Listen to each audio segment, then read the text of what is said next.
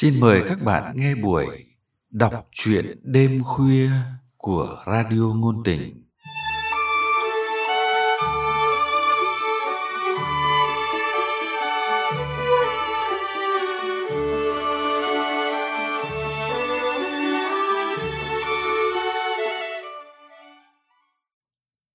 Các bạn thân mến, trong chương trình đọc truyện hôm nay, chúng tôi mời các bạn nghe truyện ngắn Người đi đi mãi không về của nhà văn Võ Hồng Thu. Nhân đây, chúng tôi mời các bạn cùng đăng ký, subscribe và like, share chương trình để nhiều người biết đến kênh Cúc Cu hơn. Và bây giờ, chúng tôi mời các bạn cùng nghe truyện ngắn Người đi đi mãi không về qua giọng đọc Lâm Ngạn.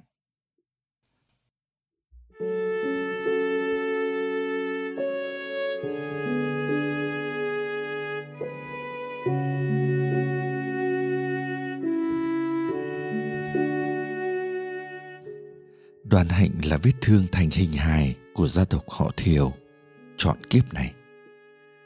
Người đàn ông mà cô vẫn gọi là ba chính là con trai người đàn ông là cha đẻ thực sự của cô. Tai họa khủng khiếp đã khiến cả nhà phải dắt díu nhau rời nơi quê cha đất mẹ. Mẹ cô đã bỏ đi biệt xứ chỉ sau khi sinh con gái vài ngày. Tiếng khóc ngằn ngặt như ai oán của đứa trẻ còn đỏ hòn không đủ sức kéo người đàn bà chót mang trọng tội. Ở lại, chịu đựng những ánh mắt ghê sợ của chồng, của mẹ chồng. Và nhất là đôi mắt lúc nào cũng cụp xuống, trên khuôn mặt giàu dãi của người giờ đây không biết phải gọi là cha hay là chồng.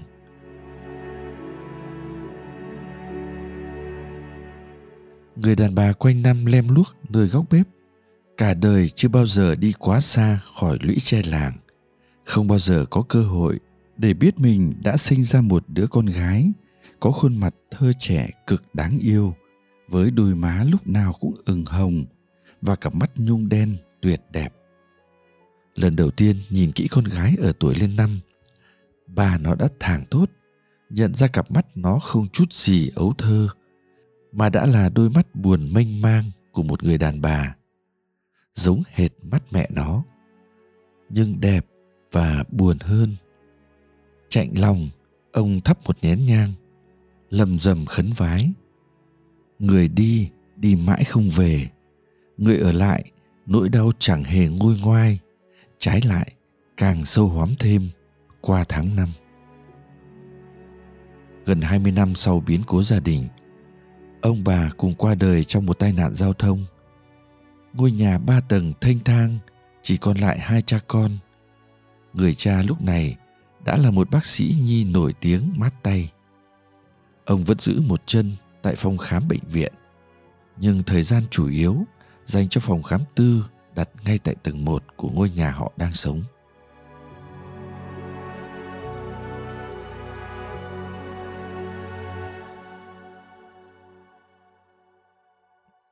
Ai đến phòng khám này lần đầu tiên, cũng phải nhăn mặt vì nỗi quá đông, quá ồn ào. Mỗi tuần, bác sĩ chỉ nghỉ khám tối chủ nhật. Xứ nhiệt đới gió mùa này, trẻ con nhà nào cũng không tránh khỏi nhiều lần mắc bệnh đường hô hấp. Những căn bệnh thoạt nghe tưởng đơn giản, nhưng nếu không cứu chữa kịp thời, thì từ hắt hơi sổ mũi sẽ chuyển thành viêm phế quản, viêm phổi như bỡn mà cũng lạ. Nhiều đứa trẻ đi chữa khắp nơi không khỏi. Đến phòng khám bác sĩ lâm là bệnh qua nhanh như có phép lạ. Mà ông cũng chả lạm dụng kháng sinh mạnh. Người không có nghề, nhìn vào thầy đều chép miệng than thầm. Sao chỉ có mấy động tác xịt xịt hút hút đơn giản, kèm theo đơn thuốc dăm ba loại cơ bản mà công hiệu vậy? Kẻ giỏi toán thì nhẩm nhanh trung bình Mỗi tối bác sĩ đút túi gần chục triệu ngon ơ. Này nhé, mỗi lần khám 40 ngàn, sông thuốc 30 ngàn. Nếu tái khám thì 10 ngàn. Đó còn là chưa kể hầu hết bệnh nhân đều mua thuốc tại đây vì tiện mà giá cả cũng xem xem bên ngoài. Mỗi tối không ít hơn 100 bệnh nhi kiên nhẫn chờ đến lượt được sông, được hút. Phòng khám đông khách một phần còn vì thái độ tiếp đãi không giống ai của bác sĩ. Ông âu yếm các bé thơ một cách đặc biệt. Các phụ huynh, mà đa phần là các bà mẹ, dù đang lo lắng cho bệnh tình của con mình, cũng không tránh khỏi bật cười bởi cái giọng ồ ồ của bác sĩ sướng tên bệnh nhi tiếp theo. Xin mời ca sĩ khánh linh. Xin mời người mẫu thanh hằng. Xin mời bác sĩ tôn thất tùng. Cách ghép tên ngồ ngộ của ông đặc biệt đã gây ấn tượng. Và cái kiểu dỗ dành những đứa trẻ đang nhõng nhẽo vì ốm, đến mẹ chúng cũng phải thèm thuồng. Thái độ của ông với các bà mẹ thì ngược lại hoàn toàn. Luôn luôn là cáu kỉnh, luôn luôn là cục cằn. Mà phụ nữ càng sinh càng hứng chịu sự thô lỗ.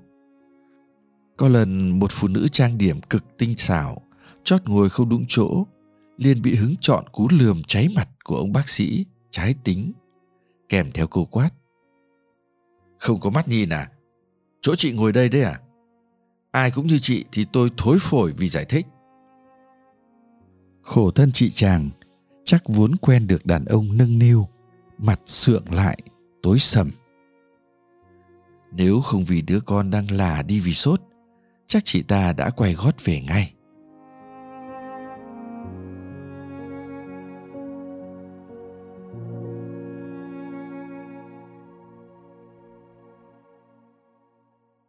Tôi có đứa cháu, không may rời bắt ốm triền miên. Bố mẹ nó luôn bận bịu với công việc kinh doanh, nên tôi là chú, nhưng lại là người thường xuyên đưa nó đi khám tại đây. Nhiều lần chứng kiến sự cục cằn của ông bác sĩ, tôi luôn cẩn thận, không làm điều gì trái với nội quy bất thành văn nơi đây. Dù tôi nhận thấy ông hầu như chỉ có thái độ khó chịu với đàn bà mà thôi, cũng chả có gì nhiều nhặn chỉ là ngồi đúng hàng ghế chờ. Em bé phải bỏ dép ngay ngoài cửa. Không chen ngang, tranh thủ hỏi thêm khi bác sĩ đang tác nghiệp. Không nhấp nhổm đứng lên khi chờ đến lượt lấy thuốc. Mỗi lần đưa cháu đi khám, tôi thấy mình có vẻ điềm đạm hơn một chút, nhờ được rèn luyện khả năng kiên nhẫn. Nhưng anh chị tôi chắc không khi nào nghi ngờ động cơ của tôi khi luôn sung phong đưa cháu đi bác sĩ. Bởi vì tôi đã nhìn thấy em trong một lần ngồi chờ đến lượt.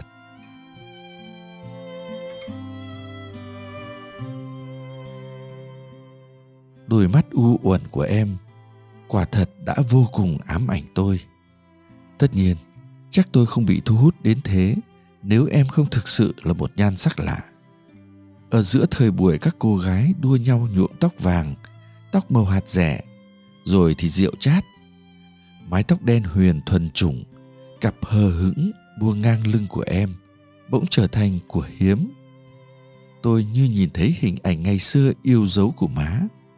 Má đã rời bỏ ba con tôi mấy năm nay về cõi phật. Nhưng lúc nào, hình ảnh dịu hiền ấy cũng làm tôi nghèn nghẹn nơi cổ, mỗi khi có điều gì gợi nhớ. Làn da trắng mịn của em cũng khiến tôi nhớ má nhiều hơn.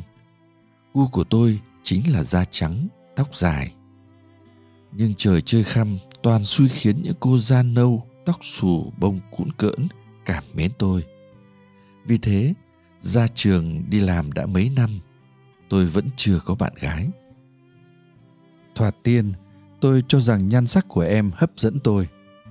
Nhưng càng ngày, tôi càng nhận thấy chính vẻ lặng lẽ, hơi cổ cổ của em mới thực sự khiến tôi quan tâm. Cái lợi nhỡn tiền rõ rệt là tôi không còn cảm thấy sốt ruột mỗi khi ôm cháu ngồi chờ đến lượt. Vì mắt tôi còn bận nhìn em và tâm trí tôi thì thả lỏng hoàn toàn theo những mơ màng, phỏng đoán. Vị trí cố định của em luôn là sau cái bàn nhỏ cạnh bác sĩ. Em ngồi đó lặng lẽ, nhưng tay thì thoăn thoắt lướt trên bàn phím dưới bàn tay em. Các đơn thuốc lần lượt được kẽo kẹt in ra. Chắc em học y hoặc học dược. Nếu không, làm sao em có thể trở thành một mắt xích nhịp nhàng trong chuỗi khám, chẩn đoán bệnh, cắt thuốc, hoàn hảo đến vậy? Tôi cũng thầm phục trí nhớ của em, bởi mỗi bệnh nhi bác sĩ chỉ khám trong vòng 3 phút, còn thời gian đánh máy đơn thuốc lâu hơn nhiều. Vậy mà lần lượt em đánh máy các đơn thuốc, không vội vã, không nhầm lẫn. Bé nào bệnh nấy, bệnh nào thuốc nấy. Tôi chưa từng thấy em bị ai kiện bao giờ. Duy chỉ có điều tôi cảm nhận rõ rệt rằng sự lặng lẽ, hơi khác thường của em. Tuyệt nhiên, không phải vì công việc đòi hỏi phải căng thẳng đến mức đó, mà hoàn toàn xuất phát từ nội tâm.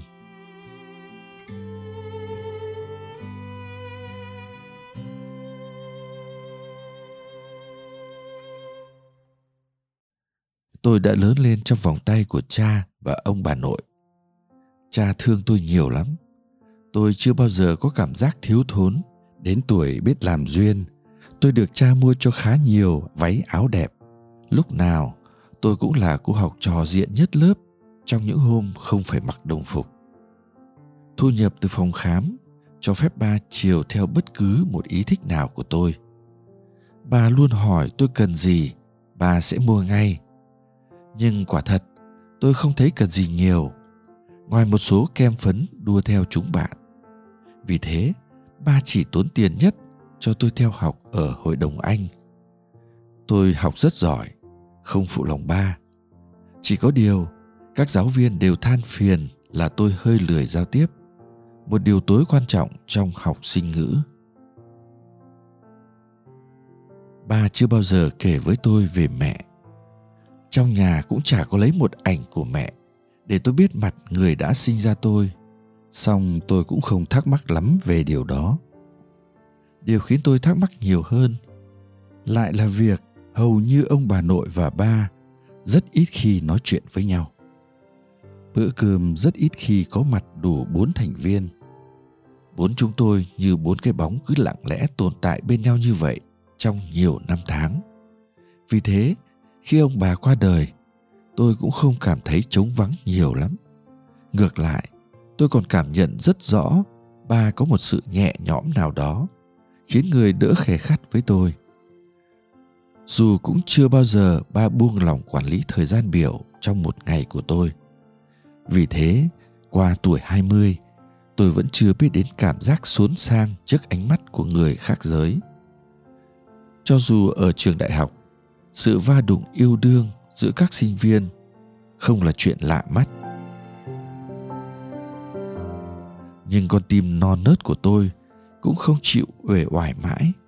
Đầu tiên, sự xuất hiện dày đặc khiến trí óc tôi luôn ghi dấu khuôn mặt anh đến nỗi có thời gian dài anh không đến tôi cảm thấy như thiếu thiếu giật mình với cảm giác mới mẻ tôi rất muốn nói chuyện với ba nhưng tôi biết mình không bao giờ có đủ can đảm.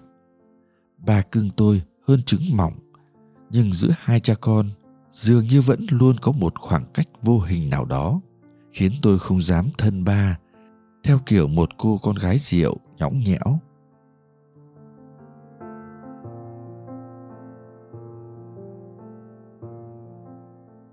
Tôi đã nhận lời đi cà phê với anh mà không xin phép ba dù lòng vẫn ngay ngáy lo lắng, mình đang dần trở thành con gái hư. Những sao xuyến ngân nga trong lòng cho tôi cảm giác bâng khuâng đến tận mấy hôm sau. Dư vị ngọt ngào này khiến tôi quên mất những e ngại, mà gật đầu khi anh ngỏ ý muốn đến nhà nói chuyện nghiêm túc với bà.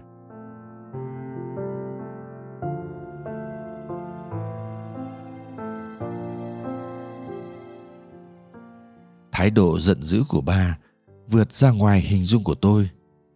Tôi rúm người lại khi ba lớn tiếng đuổi anh ra khỏi nhà. Sự lỗ mãng của ba khiến tim tôi đông cứng lại, nước mắt cũng thế. Những ngày sau đó, ba không nói với tôi một lời nào.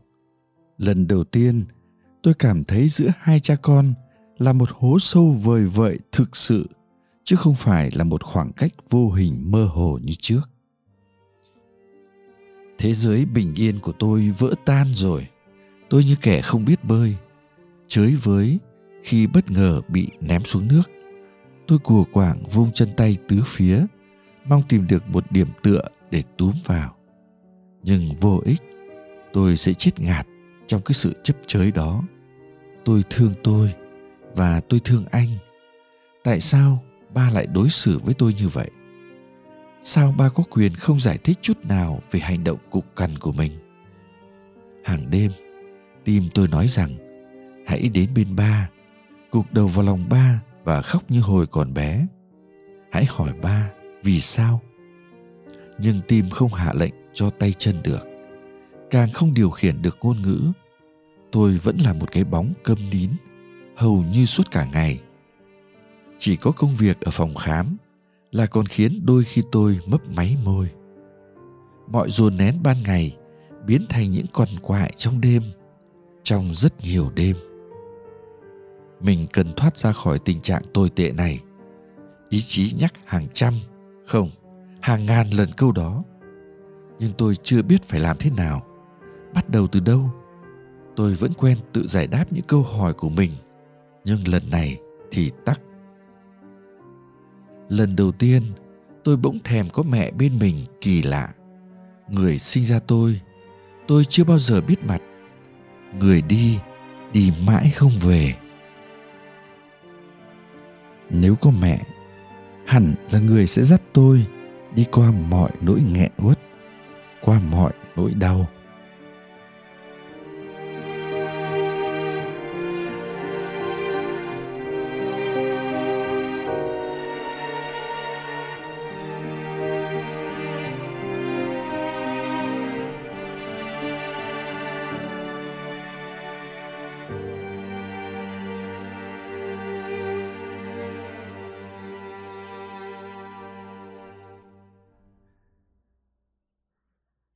Các bạn vừa nghe xong truyện ngắn Người đi đi mãi không về của nhà văn Võ Hồng Thu qua giọng đọc Lâm Ngạn. Chương trình đọc truyện của chúng tôi xin tạm dừng tại đây. Hẹn gặp lại các bạn vào chương trình sau. Thân ái, chào các bạn.